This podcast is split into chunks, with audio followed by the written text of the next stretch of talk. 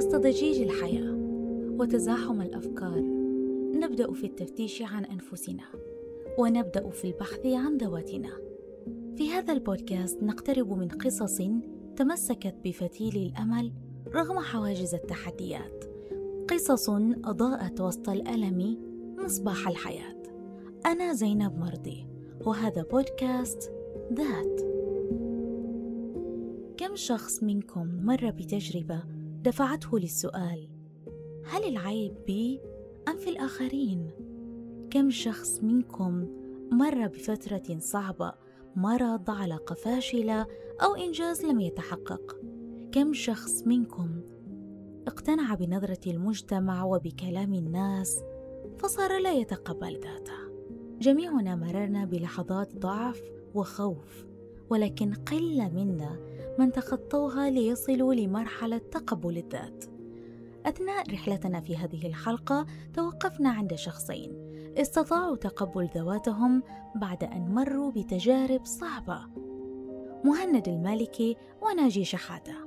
رغم اختلاف القصتين والشخصيتين إلا أنهما يلتقيان في فرادة التجربة والقوة والقدرة على الاستمرار رغم صعوبة الحياة. كانت كل الحلول قاعد تقول إنه لازم تبتر الرجل لمصلحتي أنا واللي أنا أقدر أكمل يعني. تركيبة كده جسدية بتخلي الواحد شكله عامل زي إيه؟ طائر البطريق مهند المالكي شاب سعودي كان يقضي حياته بين لقاء الأصدقاء ولعب الكرة وكان حلمه أن يصبح لاعب كرة قدم. ولكن في سن الثامنة عشر تعرض لحادث غير مسار حياته. كنت راجع البيت عادي آه، فجأة صار الحادث أنا انتبهت أنا على الأرض. برضو إلى الآن أنا ما أعرف إيش صاير إيش اللي اسمه صاير. نقلت على أقرب مستشفى لازم مباشر في عمليات.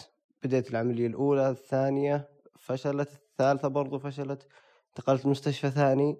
تقريبا فترة ثلاث شهور سويت خمسة وعشرين عملية تقريبا.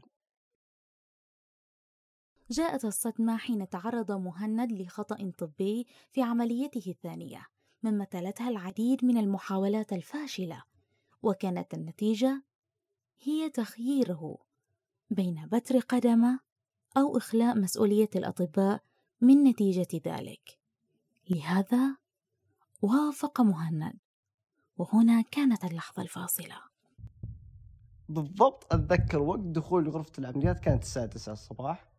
خرجت بعدها لا زلت أنا أحس برجلي فكان أول سؤال يطري في بالي إنه إيش صار؟ هل انبترت ما انبترت؟ إيش إيش اللي صاير يعني؟ فاكتشفت إنه لا فعلا انبترت بس إنه في أحاسيس وفي أشياء باقي جديدة علي أنا ما تعلمتها في اللحظات الأولى بعد العملية بدأ كل شيء مختلف لك أن تتخيل فقدان جزء من جسمك يتعلق بشكل أساسي بحلم حياتك. قررت القرار هذا أنا لازم أشوف لازم أنا أتقبل نفسي من اللحظة هذه من الحين يعني. ما أنتظر إلى إلى بكرة إلى بعد بكرة لا. فعلا فتحت ال- ال- الغطاء يعني اللي كان موجود. قعدت أطالع أتأمل. أوكي هذا أنا هذا أنا الجديد مهند الجديد. فمن هنا كانت نقطة التحول مهند الجديد يعني. كثيرة هي المواقف التي من الممكن أن يتعرض لها شخص مبتور القدم. كثيرة هي نظرات الشفقة ومرحلة تقبل المجتمع صعبة للغاية بل تكاد تكون مستحيلة. ولكن تقبل الذات كان مفتاح السر في رحلة مهند. وقفت شوي جلست أطالع في نفسي جلست أتأمل وأفكر. من اللحظة هذه اللي أنا أول مرة حطيت فيها على الأرض جلست أقول لازم أنا من اللحظة هذه يا أنا أتقبل ذاتي. أنا أتقبل نفسي. مو المجتمع يتقبلني. أنا أنا الآن همي أنا يا مهند أحب نفسي بالشكل الجديد. بعدين أروح لسالفة إنه أوكي الناس كيف والناس ما كيف. رغم مرارة التجربة إلا أن مرحلة تقبل مهند لذاته كانت نقطة فاصلة في حياته. ولم يقف مهند عند تقبل ذاته وحسب بل قرر أن يطور من ذاته وعلى الرغم من معارضة الأهل والأصدقاء انضم لناد رياضي وساندته العزيمة فانضم لمنتخب ألعاب القوى السعودي.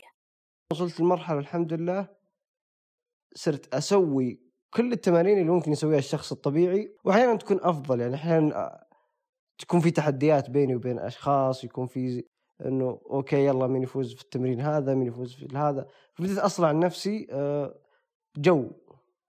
جو إنه okay ترى صح إنه أنا كذا وإنه أنا مبتور وإلى ذلك بس إنه أنا ما قاعد أشوف إنه هذا هذه مشكلة يعني.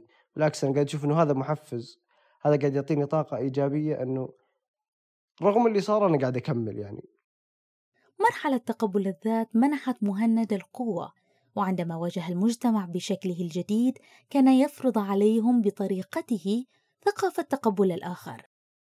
من قبل وأنا كنت أحب الشيء هذا كنت أحب أطلع رجلي مو عشان شيء عشان أبين للناس إنه ترى هذا شيء لا هو عيب ولا أنا مختلف عنكم أنا زي زيكم اللهم إنه شاءت الأقدار انه أنا انبترت رجلي وأنا ركبت طرف صناعي فقط.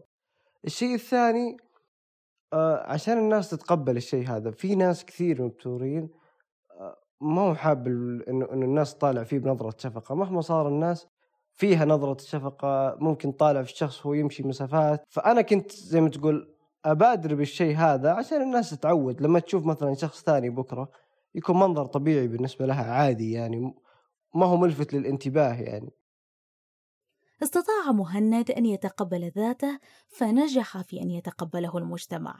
أما ناجي شحاتة فوصل إلى ذات النتيجة ولكن بطريقته الخاصة. ناجي هو مدرس لغة فرنسية هو ممثل مسرحي مصري يبلغ من العمر 54 عاماً. ولد قصير القامة وبمشكلة في العمود الفقري جعلت شكله مختلفا عن الآخرين. إعدادي طبعا الأولاد بيطولوا بيبقوا جسمهم كويس ورياضي وأنا آه، ما كانش ده بيحصل. فحسيت ساعتها إن إن في اختلاف مع الأولاد التانية وكان طبعا نفسي أطول زيهم نفسي يبقى جسمي رياضي زيهم ومش عارف يحس... مش عارف قوي أعمل القصة ديت. طبعا لما آه، بدأت أخد بالي إن أنا شكلي مختلف آه، ده شوية قفلني على نفسي وبقيت محرج إن أنا مثلا أنزل البحر. حاسة مش مرتاح ابدا في جسمي يعني. بمساعدة الأهل استطاع ناجي أن يتقبل اختلافه. ولكن ماذا عن المجتمع؟ واجهه شحاتة بحيل بسيطة وطريفة. فقررت إن أنا ألعب بالحكاية دي. أعمل شو أعمل شو يعني إيه؟ هلبس ألوان مبهجة هلبس لبس شوية غريب هطول شعري شوية هعمل معرفش إيه. بعمل كده كاركتر لشكلي في اللبس يعني وفي الألوان وكده هوت فلما يبصوا عليا بقول لنفسي آه ده بيبصوا بيبصوا عليا مثلا علشان أنا لابس بنطلون أحمر. لما بحس إن في حد هيبتدي يتريق من تلاميذي عليا. كنت أنا أقعد أتريق على نفسي قدامهم وهزر قدامهم وهرج على نفسي فهم يضحكوا. ويفهموا إن هم مش هيعرفوا يتريقوا عليا وده الموضوع شكلي ده مش فارق معايا خالص. وده فرق جدا جدا عندهم هم. يعني دلوقتي في تلاميذ كتيرة لما بتيجي بشوفها آه، ولاد بقى كبروا بقوا شباب ورجالة بيقولوا لي إن إزاي أنا كوني مش فارق معايا جسمي جوه الفصل ده وصل لهم درس إن هم مهما كانت الصعوبات الجسدية اللي هم ممكن يقابلوها آه، ده مش هيمنعهم ولا هيكسرهم ابدا. إن هم يعيشوا حياة طبيعية أو على الأقل يحاولوا يعيشوا حياة طبيعية. تعرض ناجي للعديد من المواقف الموجعة نظرا لحالته الجسدية صعوبة الحصول على شريك في الحياة صعوبة تقبل المجتمع أيضا. لما مثلا أكون واقف في الطابور في مصر مثلا دي حاجة دايما بتحصل كتير قوي فتلاقي حد كده طويل فرحان بجسمه ويعني فاكر نفسه إيه وعاوز يعدي يعديني ويقف قدامي بقى بيستقوي نفسه هو عارف إن أنا مش هقدر مثلا أهبش فيه أو أضربه أو كده هو يعني جسديا يعني. ف... فليه يعديني في الطابور ويقف قدامي أو كده. فبفضحه بفضحه بقى أنا إيه بقول له بواجهه بمنتهى الأدب. بقول له مثلا أنت هو أنا قصير قوي للدرجة دي؟ حضرتك مش شايفني واقف. يمكن أنا تحت مستوى نظرك. يعني نملة قدامك مش شايفني. وبصوت عالي جدا يعني بصوت مش بخناق بس بصوت عالي بحيث أسمع كل الناس اللي واقفة. ف... فهو يتحرج جدا لا يا فندم أنا آسف لا والله أنت فوق دماغنا. يرى شحاتة أن تقبل الذات وتقديرها ليس بسيط. إنه قراران يومي يتخذه الشخص ليستمتع بحياته رغم صعوبتها. لما أنا تقبلت اختلافي لما أنا بلعب باختلافي لما أنا اتكلمت عن اختلافي بشكل واضح وتعايشت معاه ولعبت بيه الناس انبهرت والناس بدأت تتكلم معايا والناس بدأت تقول لي ده قد إيه كلامي وطريقة حياتي بتشجعهم إن هم يتقبلوا اختلافات مش شرط اختلافات جسدية على فكرة. يرتبط تقبل الذات باختلافك بتفردك في المجتمع رغما عن المجتمع. إنه تجربة صعبة ورحلة طويلة تعيد بعدها ترتيب أولوياتك في الحياة. إنها سمة لا تأتي إلا بقرارك.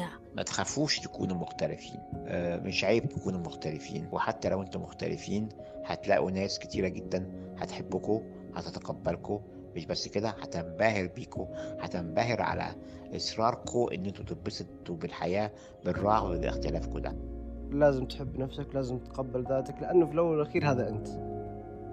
وتقبلك لذاتك لك أنت برضه. يعني الناس لا تنتظر الناس لين تتقبلك. أنت تقبل نفسك وأنت أفرض نفسك على الناس مو الناس تفرضها عليك. كن مختلفا. كن متفردا. حاول التعرف على ذاتك وتقبلها بكل تفاصيلها.